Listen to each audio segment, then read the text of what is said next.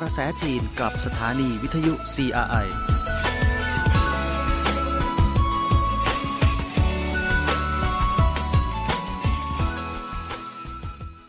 สวัสดีครับคุณผู้ฟัง ต้อนรับสู่รายการเกาะกระแสจีน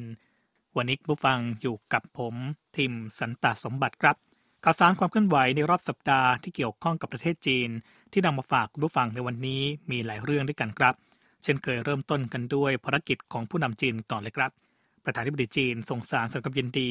ถึงประธานาธิบดีคนใหม่ของแอลเบเนีย วันที่ 24 กรกฎาคม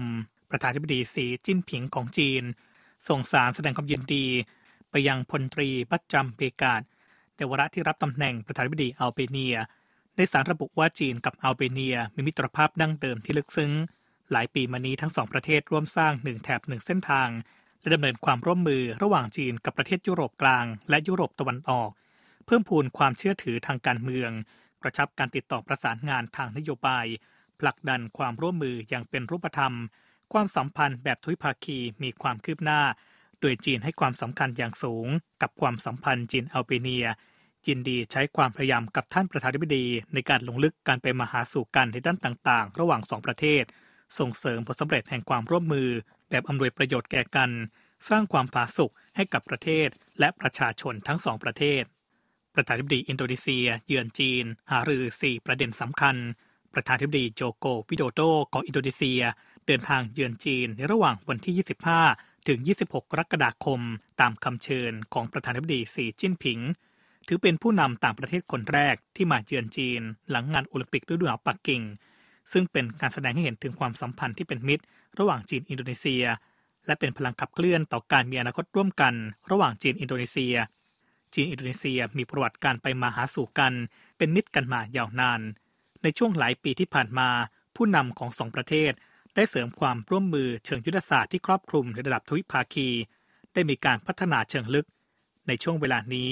ข้อเริ่มหนึ่งสปิริตหนึ่งรถไฟหนึ่งและข้อตกลงที่ไม่เพียงแต่เป็นจุดสำคัญของการพัฒนาความสัมพันธ์ทวิภาคี ระหว่างจีนอินโดนีเซียในยุคใหม่ หากยังเป็นเสียงและเกณฑ์การไปมาหาสู่กันที่มั่นคงของสองประเทศอีกด้วย 1. ข้อได้เริ่มเมื่อวันที่ 1 ตุลาคม 2013 ประธานาธิบดีสีจิ้นผิง ได้เสนอข้อได้เริ่มร่วมกัน สร้างเส้นทางสายไหมทางทะเล แห่งศตวรรษที่ 21 เป็นครั้งแรกในสุนทรพจน์ของเขา ที่รัฐสภาอินโดนีเซียเขากล่าวว่าเอเชียตะวันออกเฉียงใต้เป็นศูนย์กลางที่สำคัญของเส้นทางสายไหมทางทะเลมาตั้งแต่สมัยโบราณ GD เสริมสร้างความร่วมมือทางทะเลกับประเทศในอาเซียน ใช้ประโยชน์จากกองทุนความร่วมมือทางทะเลจีนอาเซียน ที่จัดตั้งขึ้นโดยรัฐบาลจีน พัฒนาความสัมพันธ์แบบสหกรณ์ทางทะเล ร่วมใจสร้างความร่วมมือทางทะเลเส้นทางสายไหม แห่งศตวรรษที่ 21 2. จิตวิญญาณ เมื่อวันที่ 24 เมษายน 2015 ผู้นำของประเทศต่างๆ ที่เข้าร่วมการประชุมผู้นำเอเชียแอฟริกา ที่เมืองบันดุงของอินโดนีเซีย เมืองแห่งเอเชีย และแอฟริกา เพื่อเข้าร่วมการฉลองครบรอบ 60 ปี การประชุมบันดุง เขาเน้นว่าภายใต้สถานการณ์ใหม่ จิตวิญญาณของบันดุง มีพละกำลังที่แข็งแกร่งจำเป็นต้องเผยแพร่จิตวิญญาณของบันดุงอย่างแข็งแกร่ง และให้ความหมายใหม่ๆอยู่ตลอดเวลา ผู้นำจีนเสนอแนวคิดหลัก 3 ประการ เพื่อกระชับความร่วมมือเอเชียแอฟริกา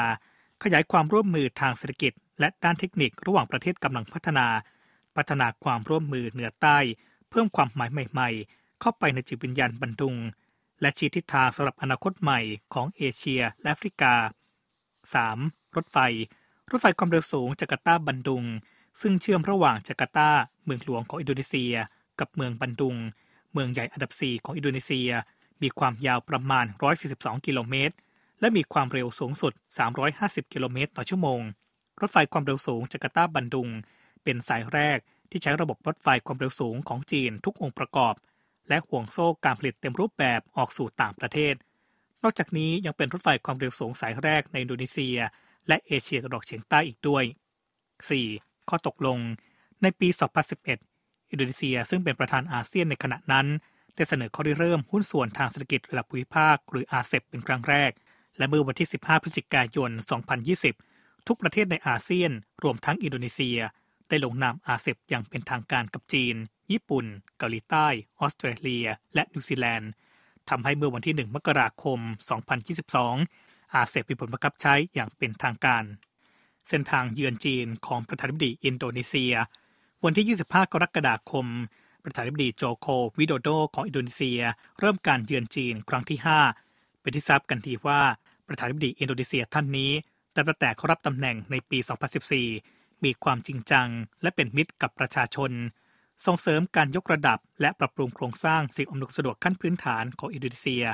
ได้รับความเคารพอย่างกว้างขวาง จากความสามารถในการบริหารประเทศที่เด็ดขาด และมีจุดยืนที่แน่วแน่ในการพัฒนาความสัมพันธ์ชันมิตร และความร่วมมือกับจีน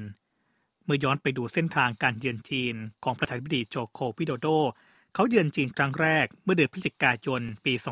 2014 ในช่วงเวลาไม่ถึงหนึ่งเดือน หลังจากที่เขาเข้ารับตำแหน่ง เขาได้เดินทางเยือนกรุงปักกิ่งเป็นครั้งแรก และเข้าร่วมการประชุมผู้นำเอเปกปี 2014 พร้อมได้จัดการเจรจากับประธานาธิดีสีจิ้นผิงของจีน ถือเป็นการพบปะกกันครั้งแรก ระหว่างผู้นำสองประเทศ ระหว่างกันนี้ประธานาธิบดีโจโควิโดโด เดินทางเยือนนครเทียนจิน เยี่ยมชมท่าเรือเทียนจิน และท่าเรือคอนเทนเนอร์ การเยือนจีนครั้งที่สองเกิดขึ้นในเดือนมีนาคมปี 2015 โดยได้มีการเจรจากับประธานาธิบดีสีจิ้นผิง พร้อมเข้าร่วมการประชุมประจำปี 2015 ของฟอรัมเอเชียโป๋อ๋าวก่อนการเยือนครั้งนั้น ประธานาธิบดีโจโกวิโดโด กล่าวหัวข้อสำคัญของการเยือนในครั้งนี้ คือส่งเสริมการปรับปรุง และยกระดับการก่อสร้างสิ่งอำนวยความสะดวกขั้นพื้นฐานของอินโดนีเซีย และพัฒนาความเชื่อมโยง ระหว่างอินโดนีเซียกับประเทศในภูมิภาคอย่างจริงจัง จึงเดินทางมายังประเทศจีนด้วยแผนที่ยิ่งใหญ่ และเปิดโฉมหน้าใหม่ ทางความร่วมมือกับประเทศจีน เพื่อผลสำเร็จร่วมกัน ครึ่งปีต่อมาได้มีการลงนามอย่างเป็นทางการ ในโครงการก่อสร้างรถไฟความเร็วสูงจาการ์ตาบันดุง ซึ่งเป็นทางรถไฟความเร็วสูงสายแรกของอินโดนีเซีย พร้อมเป็นแลนด์มาร์กของโครงการหนึ่งแถบหนึ่งเส้นทาง การเยือนจีนครั้งที่ 3 เกิดขึ้นในเดือนกันยายน 2016 ประธานาธิบดีโจโควิโดโดเข้าร่วมการประชุมสุดยอด G20 ที่เมืองหางโจวและจัดการเจรจาทวิภาคี กับประธานาธิบดีสีจิ้นผิงอีกครั้ง ขอให้ความสำคัญกับการพัฒนาธุรกิจขนาดกลางและขนาดย่อมของอินโดนีเซีย จึงได้เยี่ยมชมนิคมอีคอมเมิร์ซของอาลีบาบาในหางโจวระหว่างการเยือน พร้อมกล่าวว่าอินโดนีเซียรอคอยที่จะร่วมมือกับจีน ในด้านการเงินและเทคโนโลยี การเยือนจีนครั้งที่4เกิดขึ้นในเดือนพฤษภาคม 2017ในการประชุมสุดยอดว่าด้วยความร่วมมือระหว่างประเทศหนึ่งแถบหนึ่งเส้นทางที่กรุงปักกิ่ง ประธานาธิบดีโจโควิโดโด เข้าร่วมและได้พบปะกับประธานาธิบดีสีจิ้นผิง โดยกล่าวว่าอินโดนีเซียชื่นชมเขาได้เริ่มหนึ่งแถบหนึ่งเส้นทาง และการเป็นเจ้าภาพจัดการประชุมครั้งนี้ของจีนอย่างสูง ชื่อว่าการสร้างหนึ่งแถบหนึ่งเส้นทาง จะนำมาซึ่งโอกาสให้กับความร่วมมือทางเศรษฐกิจ ระหว่างอินโดนีเซียจีน 5 ปีแล้วกับการเยือนจีนถึง 4 ครั้ง ของประธานาธิบดีโจโควิโดโด ในระหว่างวันที่ 25 ถึง 26 กรกฎาคม จีนรอคอยการมาเยือนครั้งที่ 5 ของประธานาธิบดีโจโควิโดโดของอินโดนีเซีย นายกจีนพบกับประธานาธิบดีอินโดนีเซียบ่ายวันที่ 26 กรกฎาคม นายกรัฐมนตรีหลีเคอเฉียงของจีน พบปะกับประธานาธิบดีโจโกวิโดโดของอินโดนีเซีย ที่เดินทางเยือนจีนณเรือนรับรองเตี้ยวหยูไถกรุงปักกิ่ง นายกรัฐมนตรีหลีเคอเฉียงกล่าวว่าจีนอินโดนีเซียเป็นประเทศเพื่อนบ้านที่เป็นมิตรและใกล้ชิด เป็นประเทศกำลังพัฒนาขนาดใหญ่ในภูมิภาค และเป็นหุ้นส่วนความร่วมมือธรรมชาติ ประธานาธิบดีสีจิ้นผิง ได้พบกับประธานาธิบดีโจโกวิโดโด เพื่อผลักดันการพัฒนาเชิงลึกของความสัมพันธ์ทวิภาคี สถานการณ์ระหว่างประเทศในปัจจุบันมีความซับซ้อนจึงยินดีที่จะเชื่อถือทางการเมืองซึ่งกันและกัน ยึดมั่นในการเคารพซึ่งกันและกัน และเปฏิบัติต่อกันอย่างเท่าเทียม เสริมสร้างการเชื่อมกลยุทธ์การพัฒนากับอินโดนีเซีย ผลักดันความร่วมมือทวิภาคีในทุกด้านหลายระดับและระดับสูง เพื่อให้มีการพัฒนาที่กว้างและลงลึกมากขึ้น สร้างความปาสุกแก่ประชาชนทั้งสองประเทศ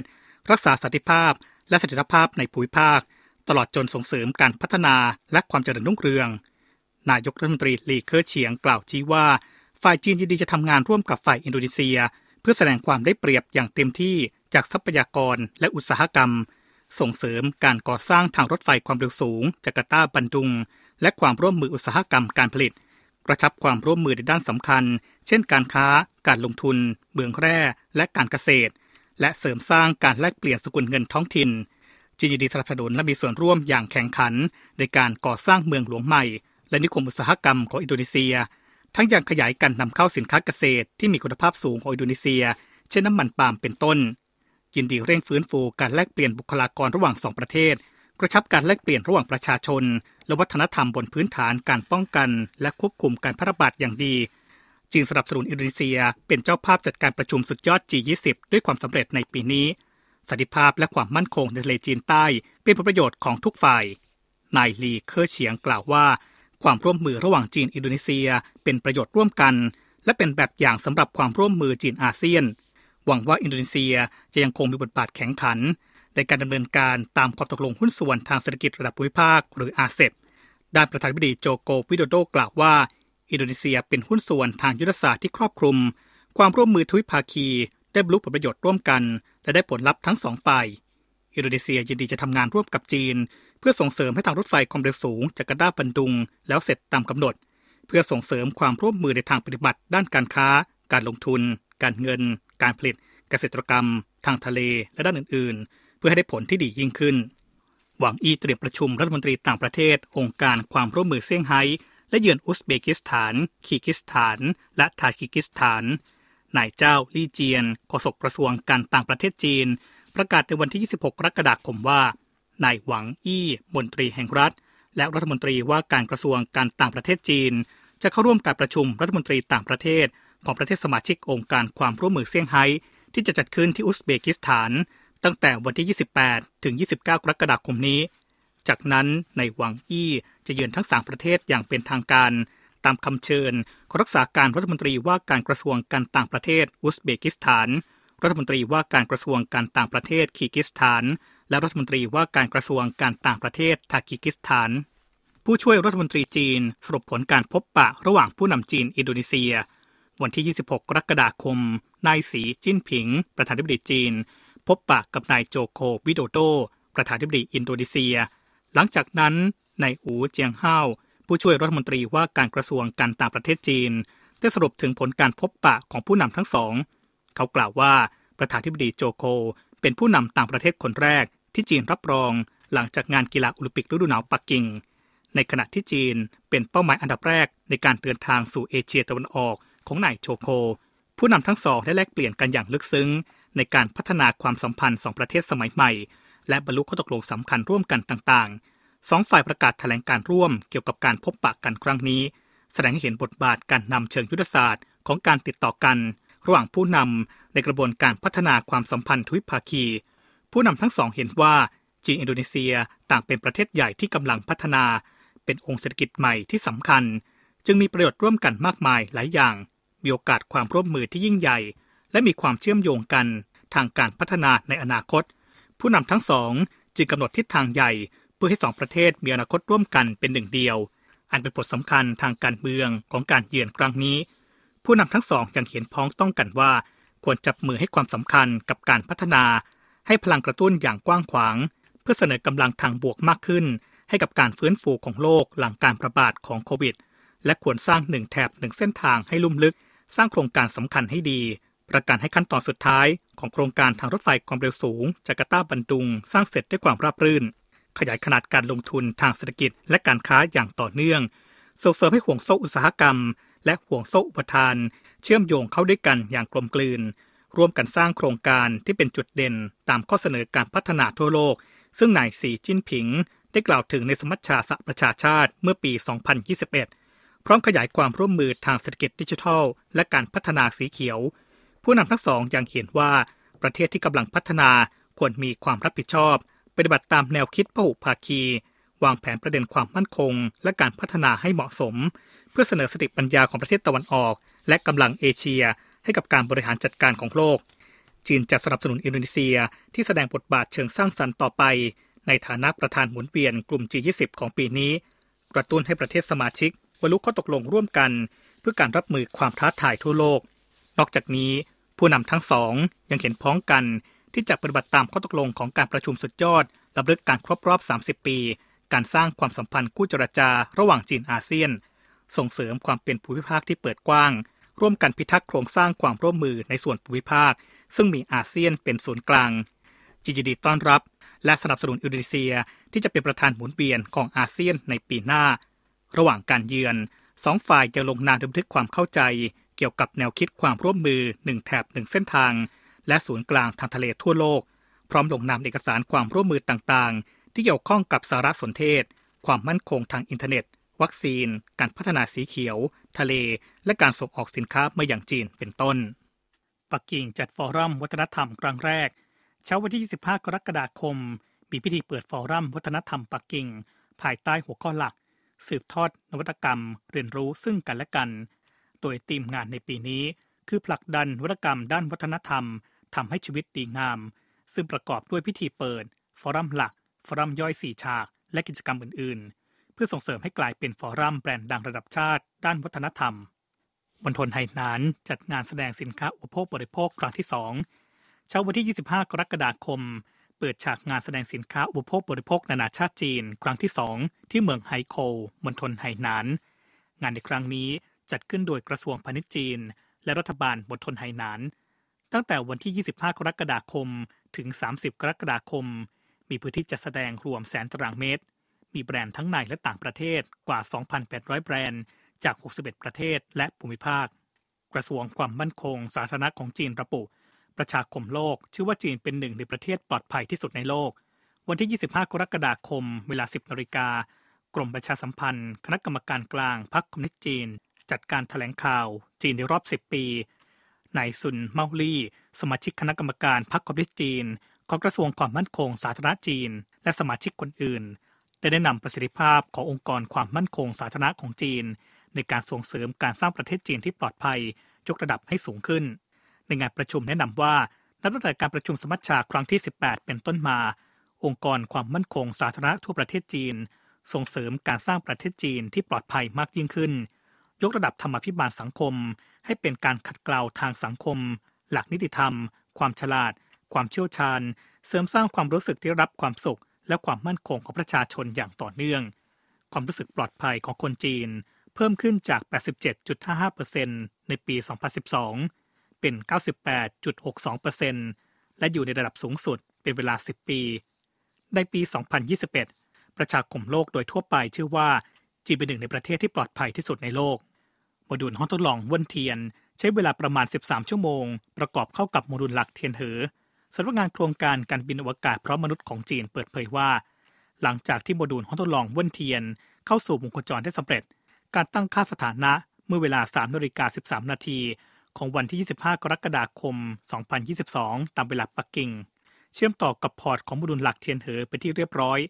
กระบวนการเชื่อมต่อทั้งหมด ใช้เวลาประมาณ 13 ชั่วโมง ตามแผนภารกิจ ลูกเรือนักบินอวกาศเซินโจ 14 จะเข้าสู่ห้องทดลองเว่นเทียน นักบินอวกาศเซินโจ 14 เข้าสู่โมดูลห้องทดลองเว่นเทียนเป็นผลสำเร็จสำนักงานโครงการการบินอวกาศพร้อมมนุษย์ของจีน เปิดเผยว่า ทีมนักบินอวกาศเซินโจ 14 เปิดประตูโมดูลห้องทดลองเว่นเทียน เมื่อเวลา 10นาฬิกา3นาทีของวันที่ 25 กรกฎาคม 2022 เข้าสู่โมดูลห้องทดลองเว่นเทียนเป็นผลสำเร็จ ถือเป็นครั้งแรกที่นักบินอวกาศจีน เข้าสู่ห้องทดลองทางวิทยาศาสตร์ ในวงโคจรที่อยู่ในอวกาศ และในอนาคตจะดำเนินงานที่เกี่ยวข้องในวงโคจรตามแผนภารกิจ และดำเนินกิจกรรมนอกยานเที่ยวสินเจียงทำไมถึงกลายเป็นที่นิยม ตามสถิติในเดือนมิถุนายนปีนี้ สินเจียงรองรับนักท่องเที่ยว 23.92 ล้านคน เพิ่มขึ้น 66.39%เมื่อเทียบแบบรายเดือนรายได้จากการท่องเที่ยวอยู่ที่ 17.412 พันล้านหยวน เพิ่มขึ้น 89.69%เมื่อเทียบแบบรายเดือน ตั้งแต่วันที่ 1 ถึง 21 กรกฎาคม ได้รับนักท่องเที่ยวทั้งหมด 25.54 ล้านคน เพิ่มขึ้น 15.7%เมื่อเทียบแบบรายปี รายได้จากการท่องเที่ยวอยู่ที่ประมาณ 19,100 ล้านหยวน เพิ่มขึ้น 16.67%เมื่อเทียบแบบรายปีทำไมการไปเที่ยวซินเจียงของจีนจึงเป็นที่นิยม โฆษกรัฐบาลประชาชนเขตปกครองตนเองชนเผ่าอุยกูร์ซินเจียงระบุว่า เมื่อเร็วๆนี้ซินเจียงมีภูเขาและแม่น้ำที่งดงาม มีมรดกทางวัฒนธรรมที่ลึกลับ มีโบราณสถานทางประวัติศาสตร์อันรุ่มรวย และมีขนบธรรมเนียมชนเผ่าอันโดดเด่น จนถึงปัจจุบันจำนวนแหล่งท่องเที่ยวระดับ A ในซินเจียง เพิ่มขึ้นเป็น 639 แห่ง หรือ 17 แห่ง เป็นแหล่งท่องเที่ยวระดับ 5A ของจีน ซึ่งติดอยู่ในอันดับ 3 ของประเทศ ซินเจียงกำลังสร้างเขตนี้ให้เป็นเป้าหมายการท่องเที่ยวที่เหมาะกับทั้ง 4 ฤดูกาลและนี่ก็คือข่าวสารความเคลื่อนไหวที่เกี่ยวข้องกับประเทศจีนในรอบสัปดาห์ที่นำมาฝากคุณผู้ฟังในวันนี้ครับ เวลาหมดลงแล้ว ผมทิมสันตสมบัติลาไปแต่เพียงเท่านี้ สวัสดีครับ